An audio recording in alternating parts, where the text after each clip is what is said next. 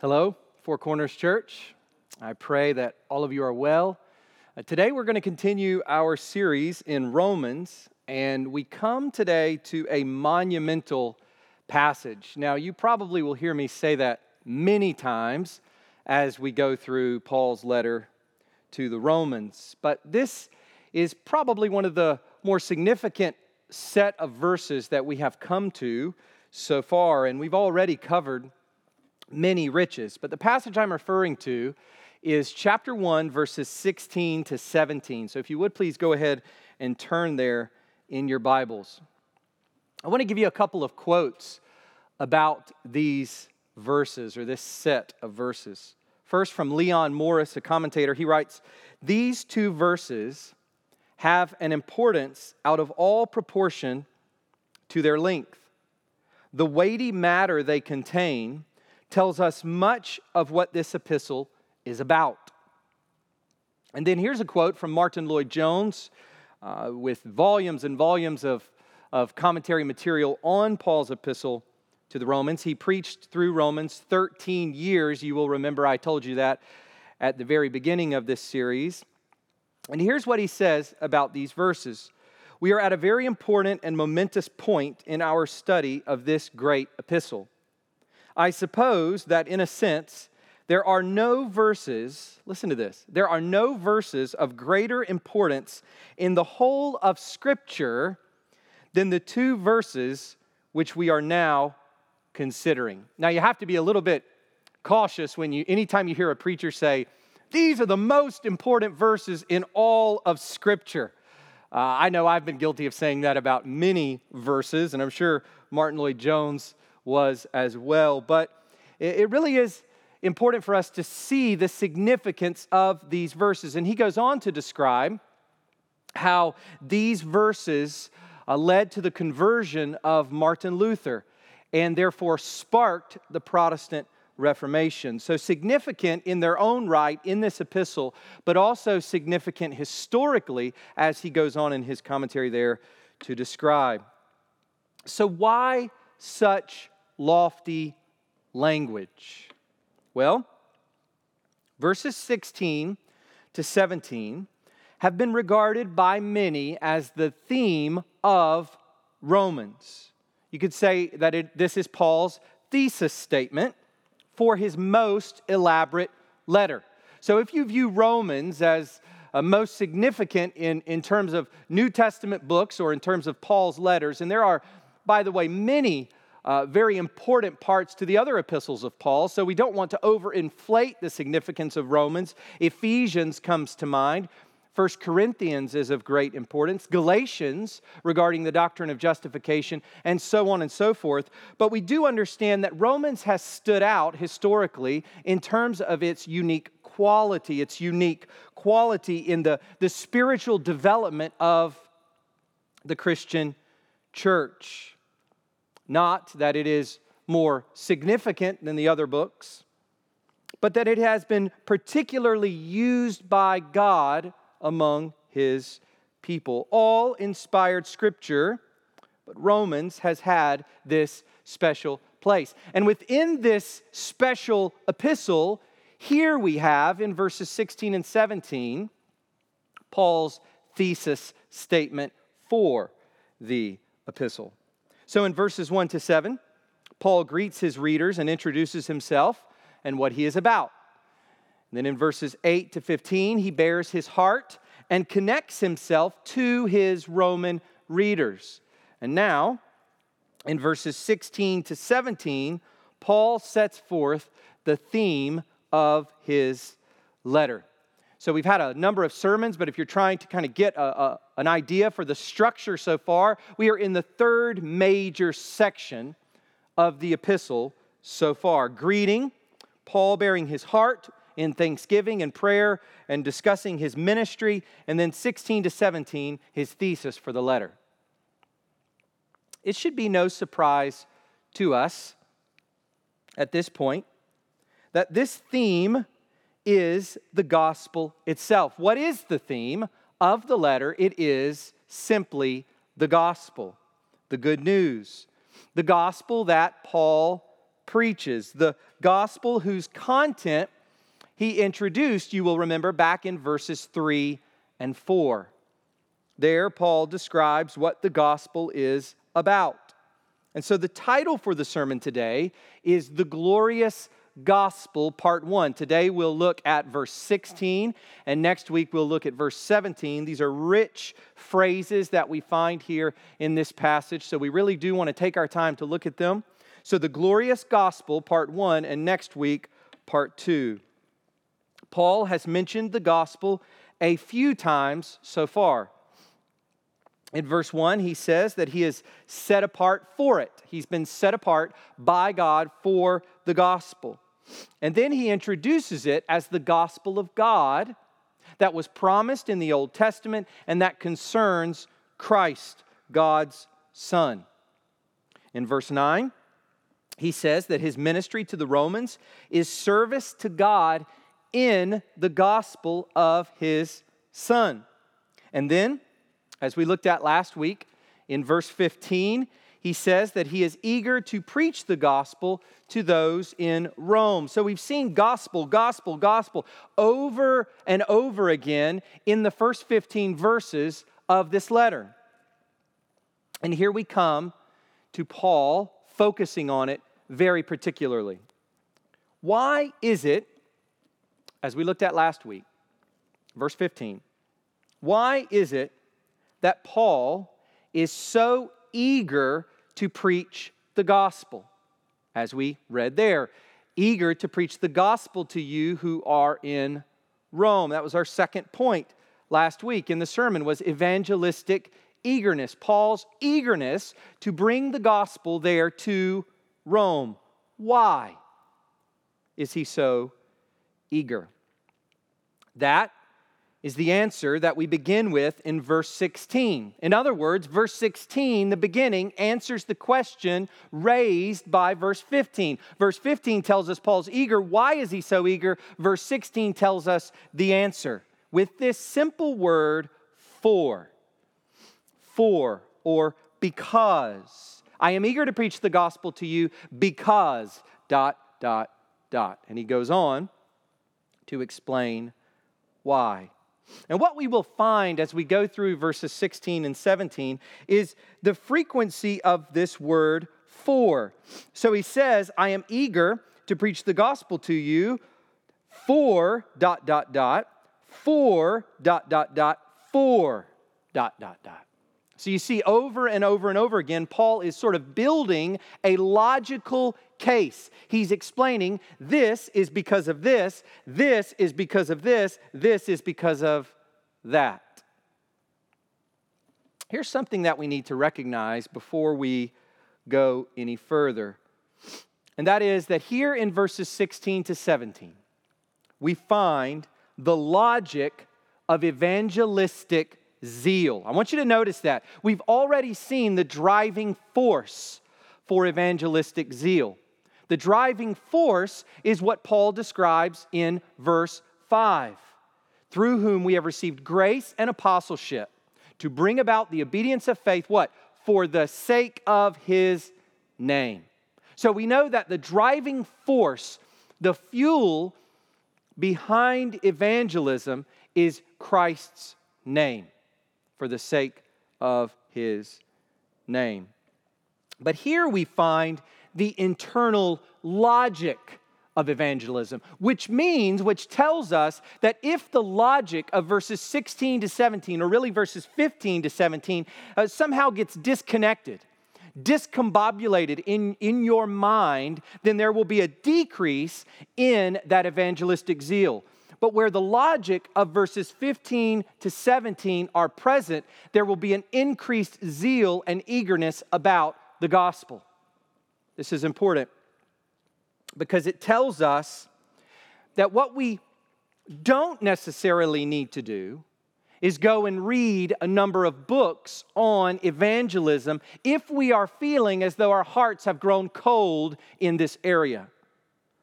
What we need to do is meditate day in and day out prayerfully on the logic that Paul presents to us here the logic that was always in Paul's mind as a gospel man. So, if you would please stand with me for the reading of God's word. We will read verses 16 to 17. And actually, I'm going to go ahead and read verse 15 first so that you can see how verse 16 logically connects back to that verse. This is the Word of God. It is perfect and profitable for God's people. So I am eager to preach the gospel to you also who are in Rome, for I am not ashamed of the gospel, for it is the power of God for salvation to everyone who believes, to the Jew first, and also to the Greek. For in it the righteousness of God is revealed from faith for faith. As it is written, the righteous shall live by faith. Wherever you are, go ahead and be seated. As I said before, we will just look today at verse 16. 16, and next week we'll come and spend time in verse 17. But let's begin by going to the Lord in prayer as we come to this monumental passage. Heavenly Father, you have given us your inspired word. From Genesis to Revelation, you have made yourself known. You have made known to us your glory found in the face of Jesus Christ. Every word of your sacred scripture, inspired, powerful, and profitable. And what a blessing we have to go through it, any passage of scripture, as your people. As we saw in Genesis and even the, the text that we did before Genesis, we've seen the power of your word, and we're grateful to you, God. And now we come delighting in this wonderful epistle to the Romans, a letter, a, a biblical book that has had such an impact on your people throughout history. And we find ourselves now, Father, at the theme of this letter, the thesis statement of Paul for this letter. It is daunting to come to a passage like this, to explain it and preach it. And I pray, Father, that you would grant illumination now and wisdom and clarity of speech. I pray, Father, that as your word is preached and heard, that it would have the impact that you promise, even here in this passage, that it has. God, we thank you for the gospel of Jesus Christ, that mighty gospel that mighty good news by which we have all, as Christians, been changed. We can look back on our pre gospel life and we see our post gospel life. We see the life of Ephesians 2 1 to 3, and then we see the but God life that you have graciously given us through Christ. And we give you praise. God, we rejoice in our salvation. We rejoice in the God of our salvation. We thank you for what you have done for us through Christ. We pray, Father, that this message would be heard by those who are not believing, those who do not know Christ, those whose sins have not been forgiven, those who have not been removed from the, the path of destruction. We pray, Father, that you would mercifully regenerate hearts as your powerful word goes out. Lord, we thank you that as a church we get to, to gather in this way online and to hear the same scripture taught.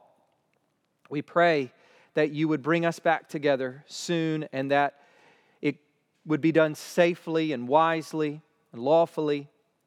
Lord, we pray that you would continue to unite us as a church during this time of separation. We ask that you would grow our families during this time, that you would protect our families. And God, that in all things your name would be hallowed and glorified through Four Corners Church, the people of God here in this church. We pray in Jesus' name. Amen. So today, as we camp out on verse 16, we see three things about this gospel. And here they are. These are the three points for today. Number one, it is without shame. Number two, it is without weakness. And number three, it is without exclusion. Without shame, without weakness, and without exclusion. So let's look at the first without shame. Look at the very first part of verse 16.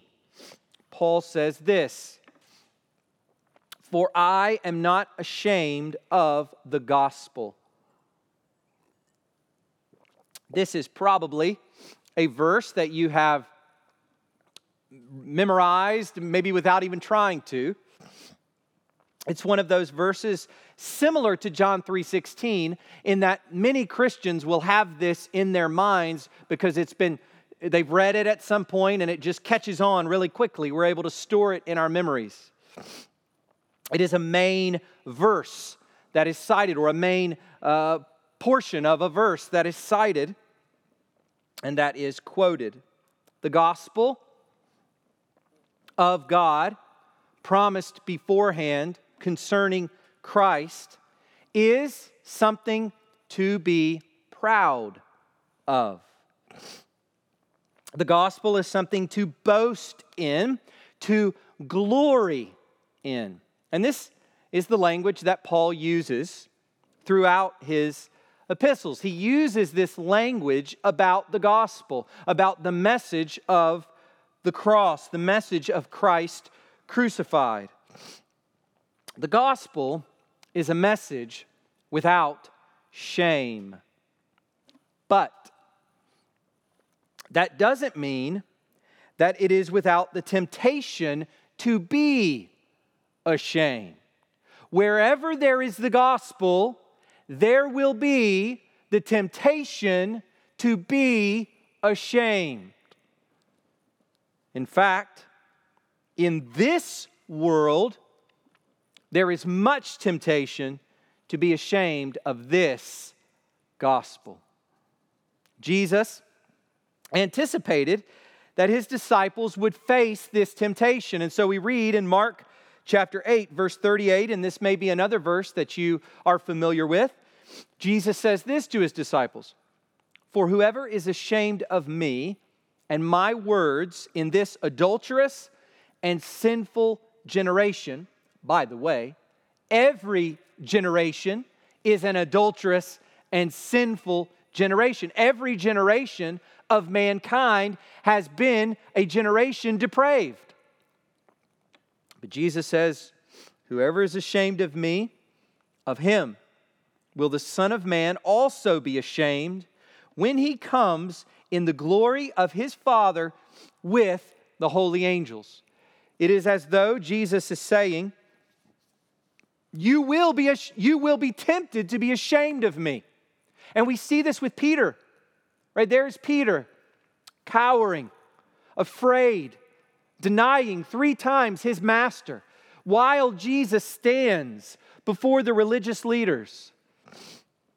Peter, his premier disciple, if you will, denying, ashamed of Christ. Jesus knew that this would be a temptation that his disciples, that all of his followers would face in the first century down until today and into the future. And we see similar language with the Apostle Paul as he addresses Timothy, his young protege. Timothy is one of Paul's most faithful co workers in the gospel. Timothy is one of Paul's children in the faith. Paul has been instrumental at every level in Timothy's growth, and, and, and Paul has so much confidence in Timothy as a, a true child in the faith. But he has to say to Timothy in 2 Timothy 1 8, do not be ashamed of the testimony about our Lord. This is striking. He has to tell Timothy not to be ashamed of the Lord Jesus Christ, of the gospel. So, why? Why is it so tempting to be ashamed of the gospel concerning Christ? Answer it strips fallen man of all of his pride, his glory, and his righteousness, and it turns his fallen values upside down. That is the reason why the gospel is something that, that we are tempted to be ashamed of, is because it, it turns the world's value system on its head. And it strips away from man everything that he holds dear. His righteousness, his pride, what he boasts in, what he glories in, everything that makes man feel great about himself, stripped away by the message of the gospel. We find this in 1 Corinthians chapter 1 where we read in verse 18 for the word of the cross is folly. Word of the cross is synonymous for the gospel. For the word of the cross is folly to those who are perishing. But to us who are being saved, it is the power of God. So it's folly to the world.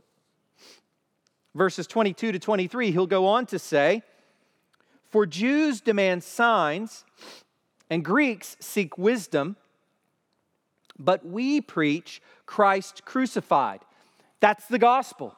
And what is the gospel to the Jews and to the Greeks? A stumbling block to Jews, something they fall over, they don't embrace largely, and folly to Gentiles. The kind of thing that makes people mock, laugh, despise one over. That's what happens to Paul at Athens.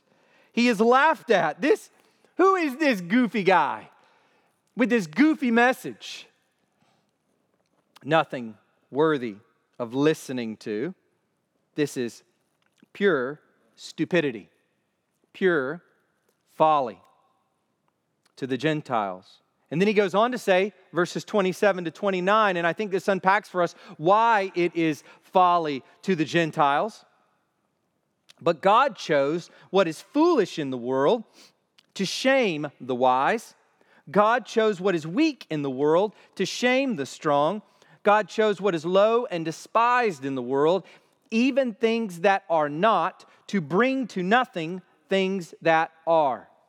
And then he says this so that no human being might boast in the presence of God. Once again, the gospel comes along and it strips away every single thread, every single ounce of basis for glorying and boasting in self.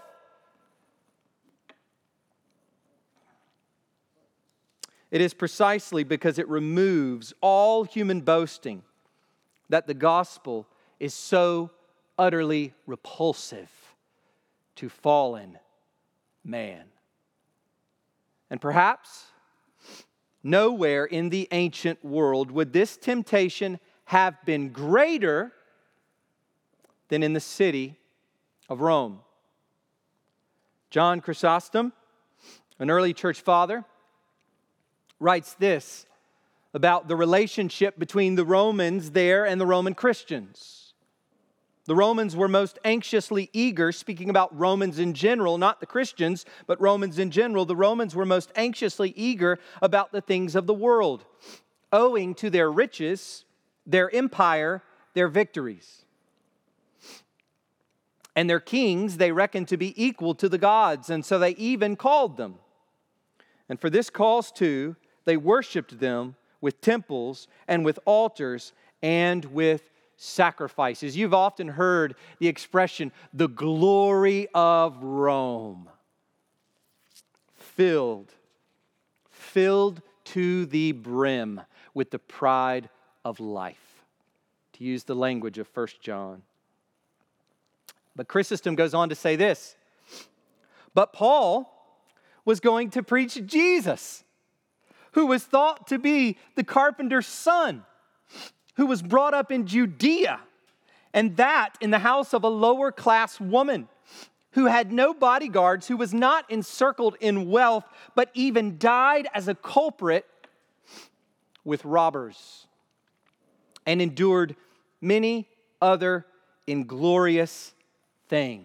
Folly, folly to the world, folly to the world that looked to the Roman emperor in all of his victories, as in all of his quote unquote divine status the conqueror of armies, the subduer of peoples. Who is this lowly Jesus? Oh, folly. Oh, shame. And in fact, later in the second century, there was a writer, an antagonist to Christianity named Celsus, one of the early Roman uh, mockers of Christianity. And he wrote this about Christians. He said, Let no cultured person, he, he wrote this mockingly about, about the Christian position. Let no cultured person draw near, none wise, none sensible. For all that kind of thing we count evil. But if any man is ignorant, if any is wanting in sense and culture, if any is a fool, let him come boldly to Christianity. He then calls Christians the most uneducated and vulgar persons.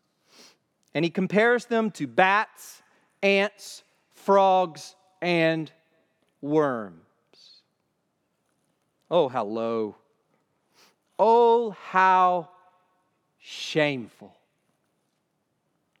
And into this, Paul brings the wrecking ball of these words I am not ashamed of the gospel, not one single bit. So, what about you, Christian? Are you willing to bear the name? To bear the scorn? To bear the shame of the shameless gospel? The truth is that we often fall into this temptation. We are always being tempted to be ashamed of the gospel, but the sad thing is that so often, more than we would like to admit, we fall into this. It is the reason that we like to quote Francis of Assisi.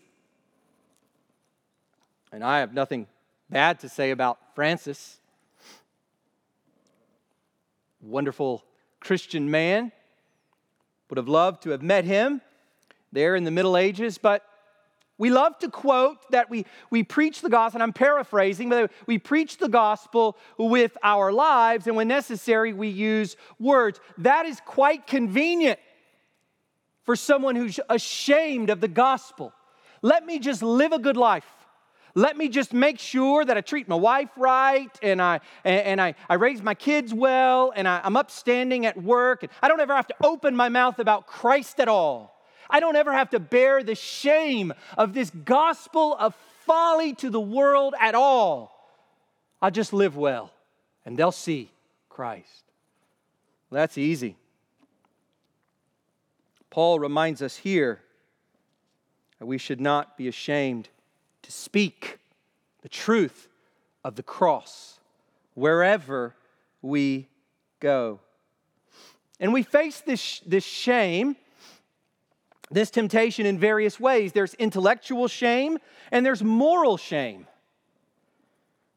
Biblical Christianity today, the implications of the gospel and the holiness of life that the gospel calls us to, are very unpopular in our world. They always have been, but particularly today, with certain moral issues, the gospel speaks to those issues.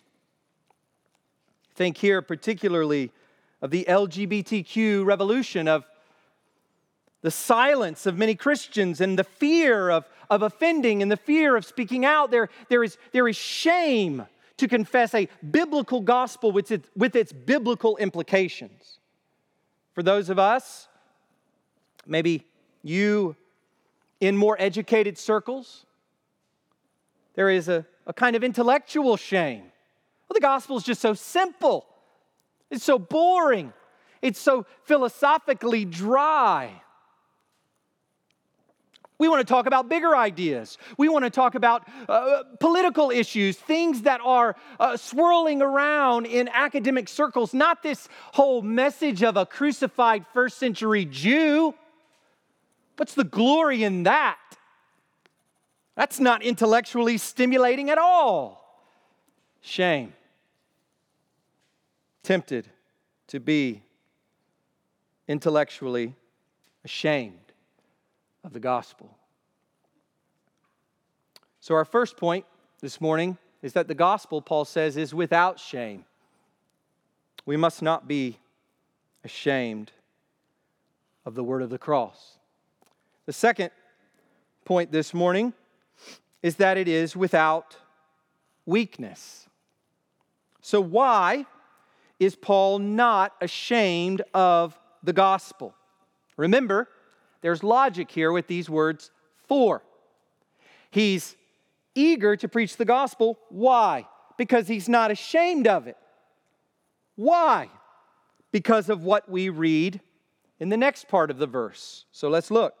Verse 16 For it is the power of God for salvation. Paul is eager to preach the gospel because he is not ashamed of it, and he is not ashamed of it because it is God's power for salvation.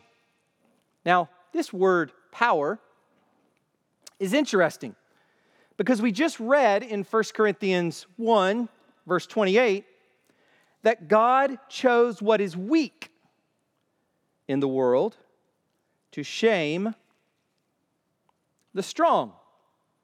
So, which is it, Paul? Is the gospel weak or is it strong? Well, to the fallen man, it is pure weakness. A humble, donkey riding, crucified king,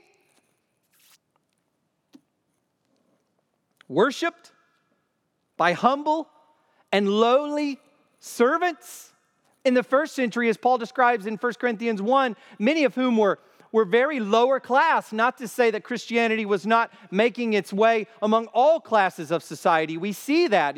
There's uh, evidence for that throughout the New Testament.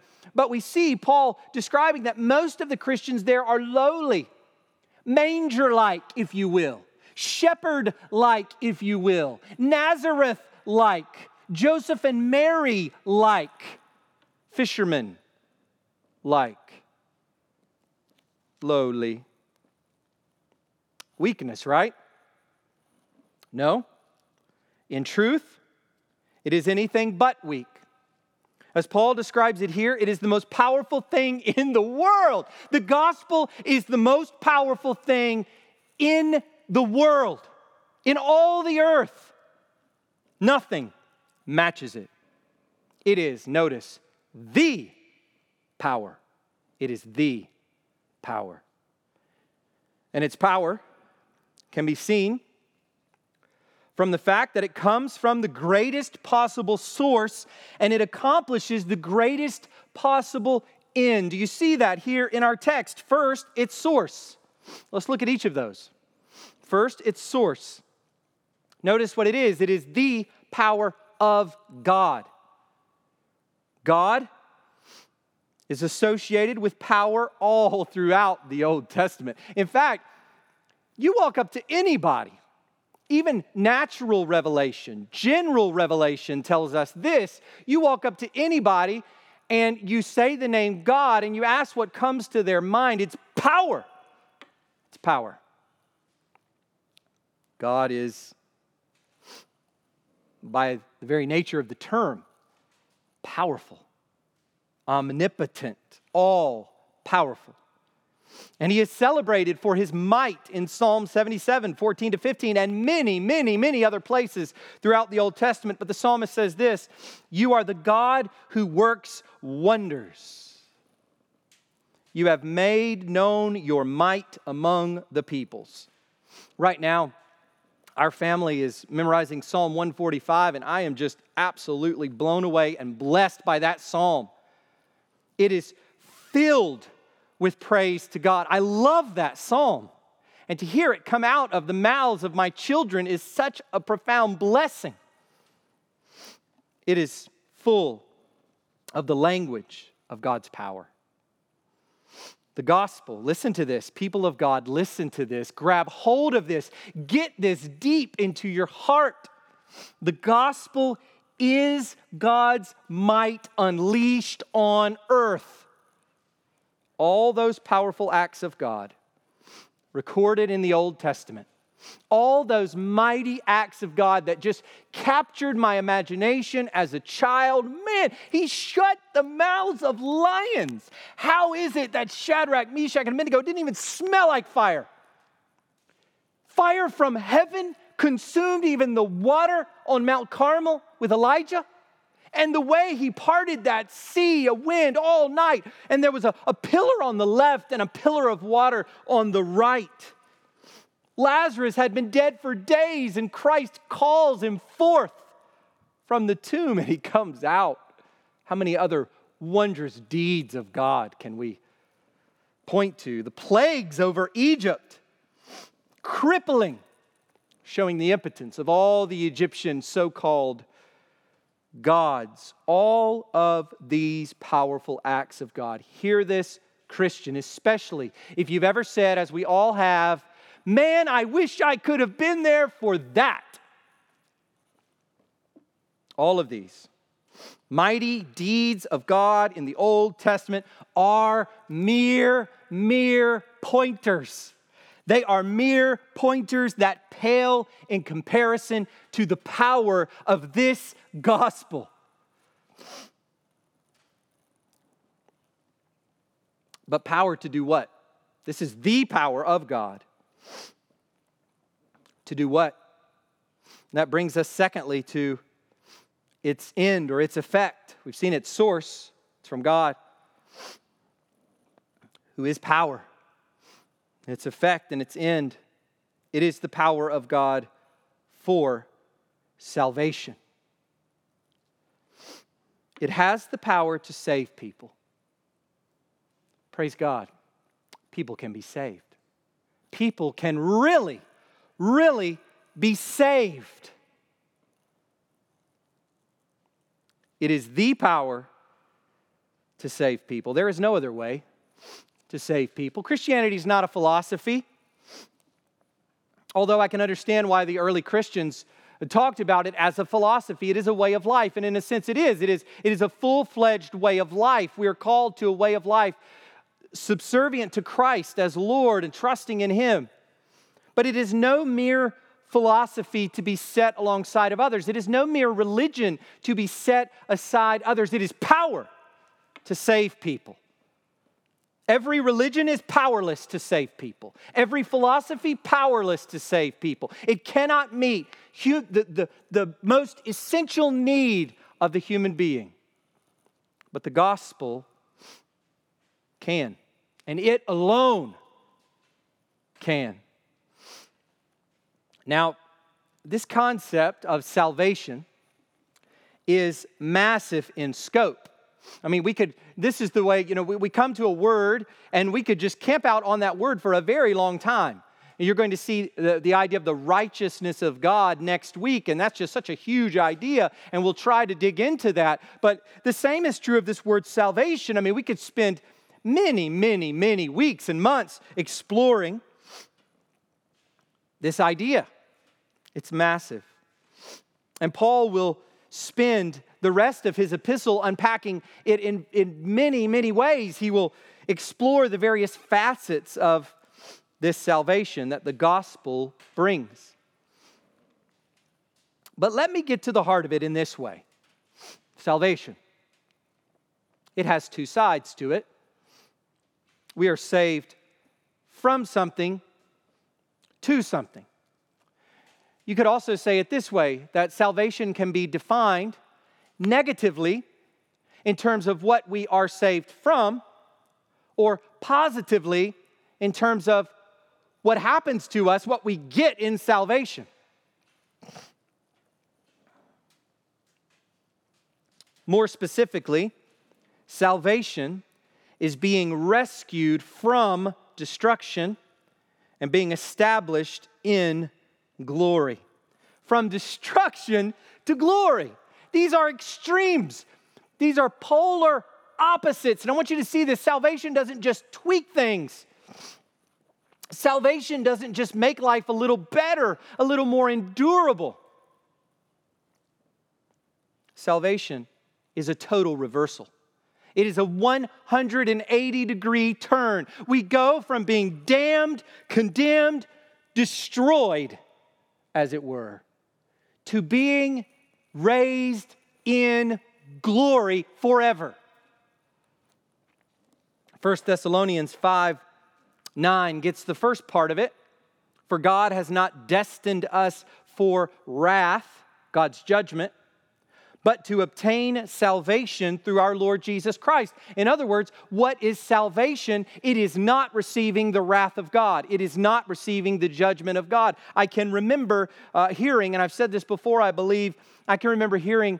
Uh, a video where John Piper describes how when he found out that he had that he was sick, he found out he had prostate cancer, I believe it was, that he he this verse was what came to his mind. You're not destined for wrath. With that in mind, you can endure anything. God will not judge me for my sin, as David declared. And, and Paul will quote in Romans 4 Blessed is the man against whom the Lord will not count his sins. God is not going to judge me for my sin. He's not going to utterly destroy me in his wrath because of what I've done. Every day of my life in utter rebellion, not mistakes, but wicked sin not mishaps or mess ups, but wicked rebellion against God. He's not going to destroy me for that. He's not going to judge me for that. He's not going to pour out his wrath upon me for that. That is salvation. But it's more than that. It's more than getting out of hell. 2 Timothy 2, verse 10 Therefore I endure everything for the sake of the elect that they also may obtain the salvation that is in Christ Jesus. Listen to these words with eternal glory. So, from the previous verse, we see that salvation is from the wrath of God, but it is to something. It's not just uh, we now we're not going to be destroyed, we live on as we are. No, we will be raised to the likeness of Christ and dwell forever, permanently, perfectly in the light of God's glory with our glorious Redeemer. That's what salvation is. In a nutshell, of course, there's many more things that could be said, and Paul will say many things about it. So, Paul is saying that he is not ashamed of the gospel because it is God's one means of bringing people from destruction to glory. It has the power to do that. No matter how loud the laughter of men might be, it's powerful to save. No matter if you walk into a room and share the gospel, and every last person in that room laughs at you and mocks you, it is the power of God to save. And as we see in Athens, some believed by God's grace. Let me ask you this question very practically. And this is something that I've been thinking about and meditating on for a very long time. When I first started working through Romans in 2010, and even before that, as I had encountered it as a, as a Christian, we constantly need to come back to this verse. Here's the question I think it raises Do you view the gospel, and I mean really, do you view the gospel as invested with this kind of power? Really? I mean, really? In your own Bible reading? In family worship? In your teaching? You teach a class here at, here at Four Corners? Before you walk into that classroom? Are you cognizant of the fact that you are about to unleash something that is more powerful than anything in the world.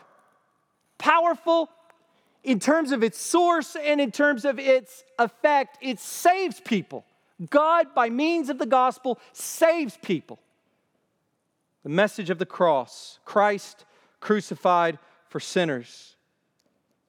This is what sustains family worship when the kids are jumping off the couch and tickling each other and trying to eat hidden snacks and staring off into the distance or talking to each other or trying to blow a spit bubble or whatever else. Fill in the blank. This is what sustains us, fathers, when we sit before our children at night or in the morning, hopefully daily, and we bring the message of the cross to our precious little ones. They may not appear to be receiving it, but what we know, where our confidence is placed, is that this is the power of God for salvation. It has the power to radically transform our children in a moment unto glory. Constant exposure to the gospel is constant exposure to God's powerful means of salvation from beginning to end.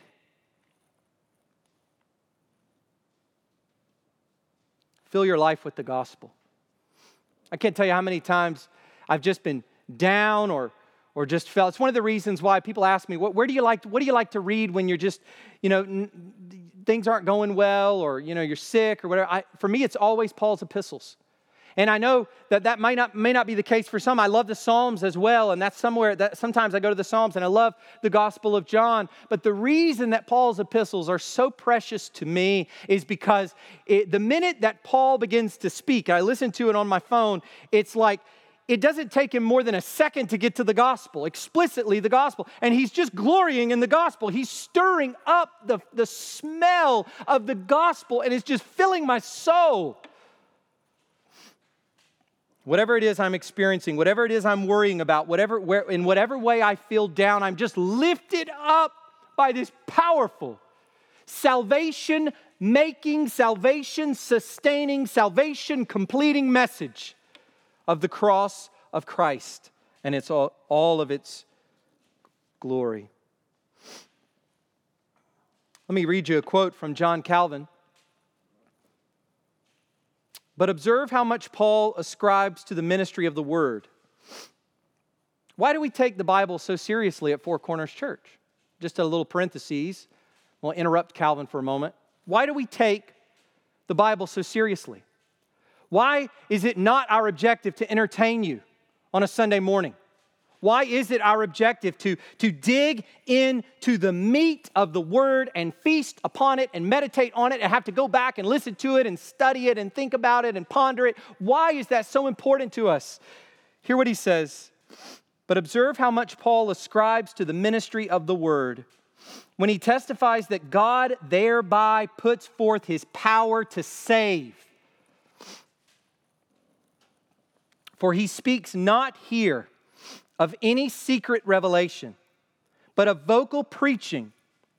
It hence follows that those, as it were, willfully despise the power of God and drive away from them his delivering hand, who withdraw themselves from the hearing of the word. Maybe you're hearing this message and you haven't really been following the sermons at Four Corners for the last couple months. It's been a little bit of a hiatus, a little vacation from church. You haven't been gathering with God's people, but since you haven't been here gathering, you've just sort of neglected these, these scripture readings each week, these sermons each week. Well, I'll just wait until we gather back together for that. Hear what Calvin is saying here. We willfully despise the power of God and drive away from ourselves his delivering hand when we withdraw ourselves from the hearing of the word. This is God's powerful means in your life. That's why we're filming these sermons. It's not because we have to keep, quote unquote, the production at Four Corners going. It's not it. It's not because people give tithes and offerings to the church and therefore we feel a burden to make sure there's a product constantly available for those who would give tithes and offerings. That's not it either. It is because this message is so powerful and so life changing that we need it constantly for our souls. It's God's power for salvation to everyone who believes. So it is without shame, it is without weakness. And finally, this morning, as we close, it is without exclusion. Look with me at the latter part of verse 16.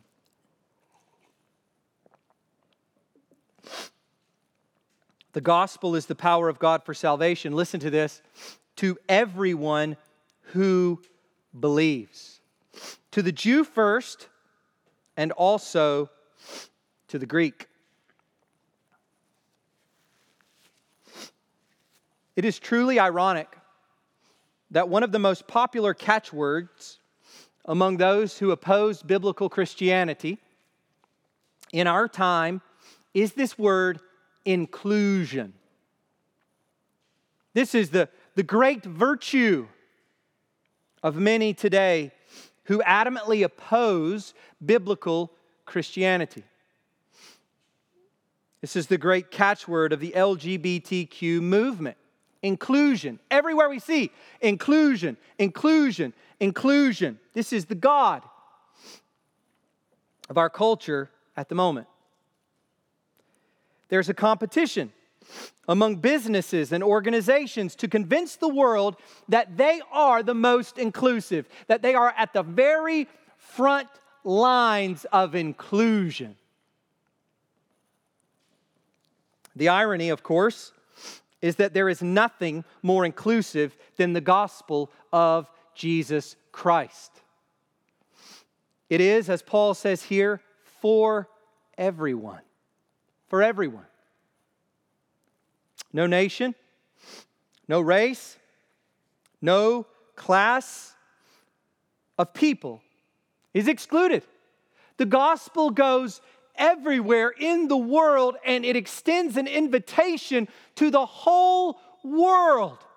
There's never a going forth of the gospel in which say, but you can't come. This is not for you. This is for those people. It is for all people. It penetrates every life of sin, it penetrates every type of person on the planet across space and time. And that is why Paul says here to the Jew first and also to the Greek. Greek here is a stand in for Gentile, all people. The Jewish people and the non Jewish nations. But notice here that Paul qualifies this in full inclusion in two ways. First, it is not merely everyone, but everyone who believes. And for that reason, we could say that in this respect, Christianity is the most exclusive message on the planet. It excludes no one, but it says this is the one way. I've talked to Hare Krishnas, Hindus, others who are quite happy to say, oh, yes, Jesus. He is great. Jesus is great.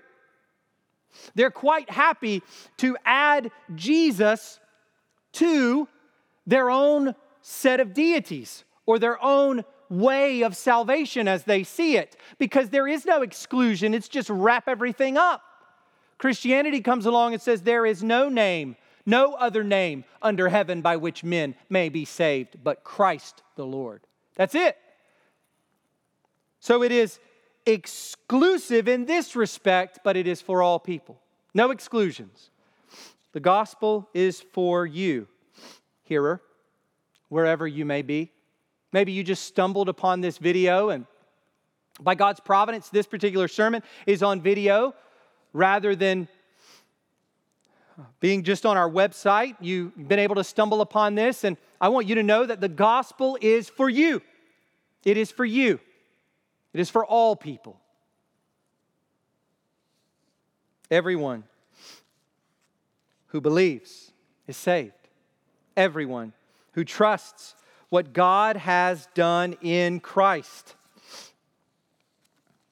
This idea of believing or faith will be explained and unpacked a little bit more in Romans 4 with the example of Abraham. And that will be particularly enriching for us, I think, as a church, because we walked alongside of Abraham for so long. And so when we get to Romans 4 and we read those verses, in hope he believed against hope that he should become the father of many nations, as he had been told, so shall your offspring be. He did not weaken in faith when he considered his own body, which was as good as dead, since he was about 100 years old, and so forth. When we get to those words in Romans 4, we'll be able to relate because we watched that unfold in Genesis. And there we will get much more clarity about what this saving faith is. But for now, we just need to see that this message saves those who believe. And it is this message itself that gives faith. The Holy Spirit uses the gospel to bring faith.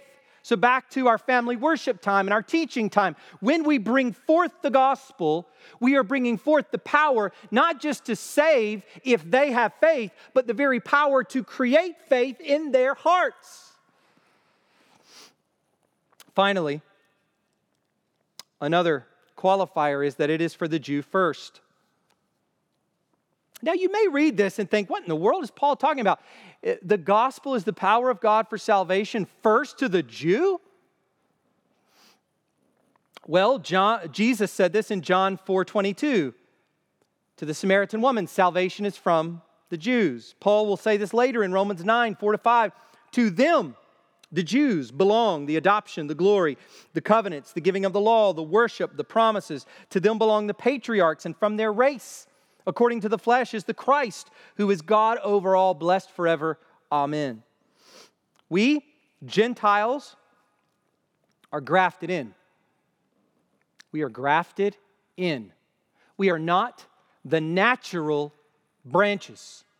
We are grafted in unnaturally, as it were, to this olive tree, this natural olive tree going back to the patriarchs. Go and read that. We'll get there at some point. We were at one time in the loins, so to speak, of our ancestors. We were separated from Christ, alienated from the commonwealth of Israel, and strangers to the covenants of promise, having no hope and without God in the world. Ephesians 2, verse 12. What should this do in us? It should create humility. For a Gentile Christian, there must always be a recognition of this reality and a response of humility. And I fear that so much theologizing of the church expressed in anti Semitism in the last 2,000 years has forgotten the humility, the humble disposition with which every Gentile Christian should come to God and should think about the Jewish people. Unfortunately, this has not been the case.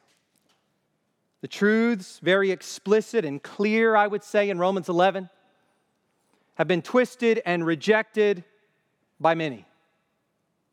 So that this, this humility has been lost often in the church. And yet, though the gospel is the power of God for salvation to the Jew first, yet in Christ the Jew has no greater status than the Gentile.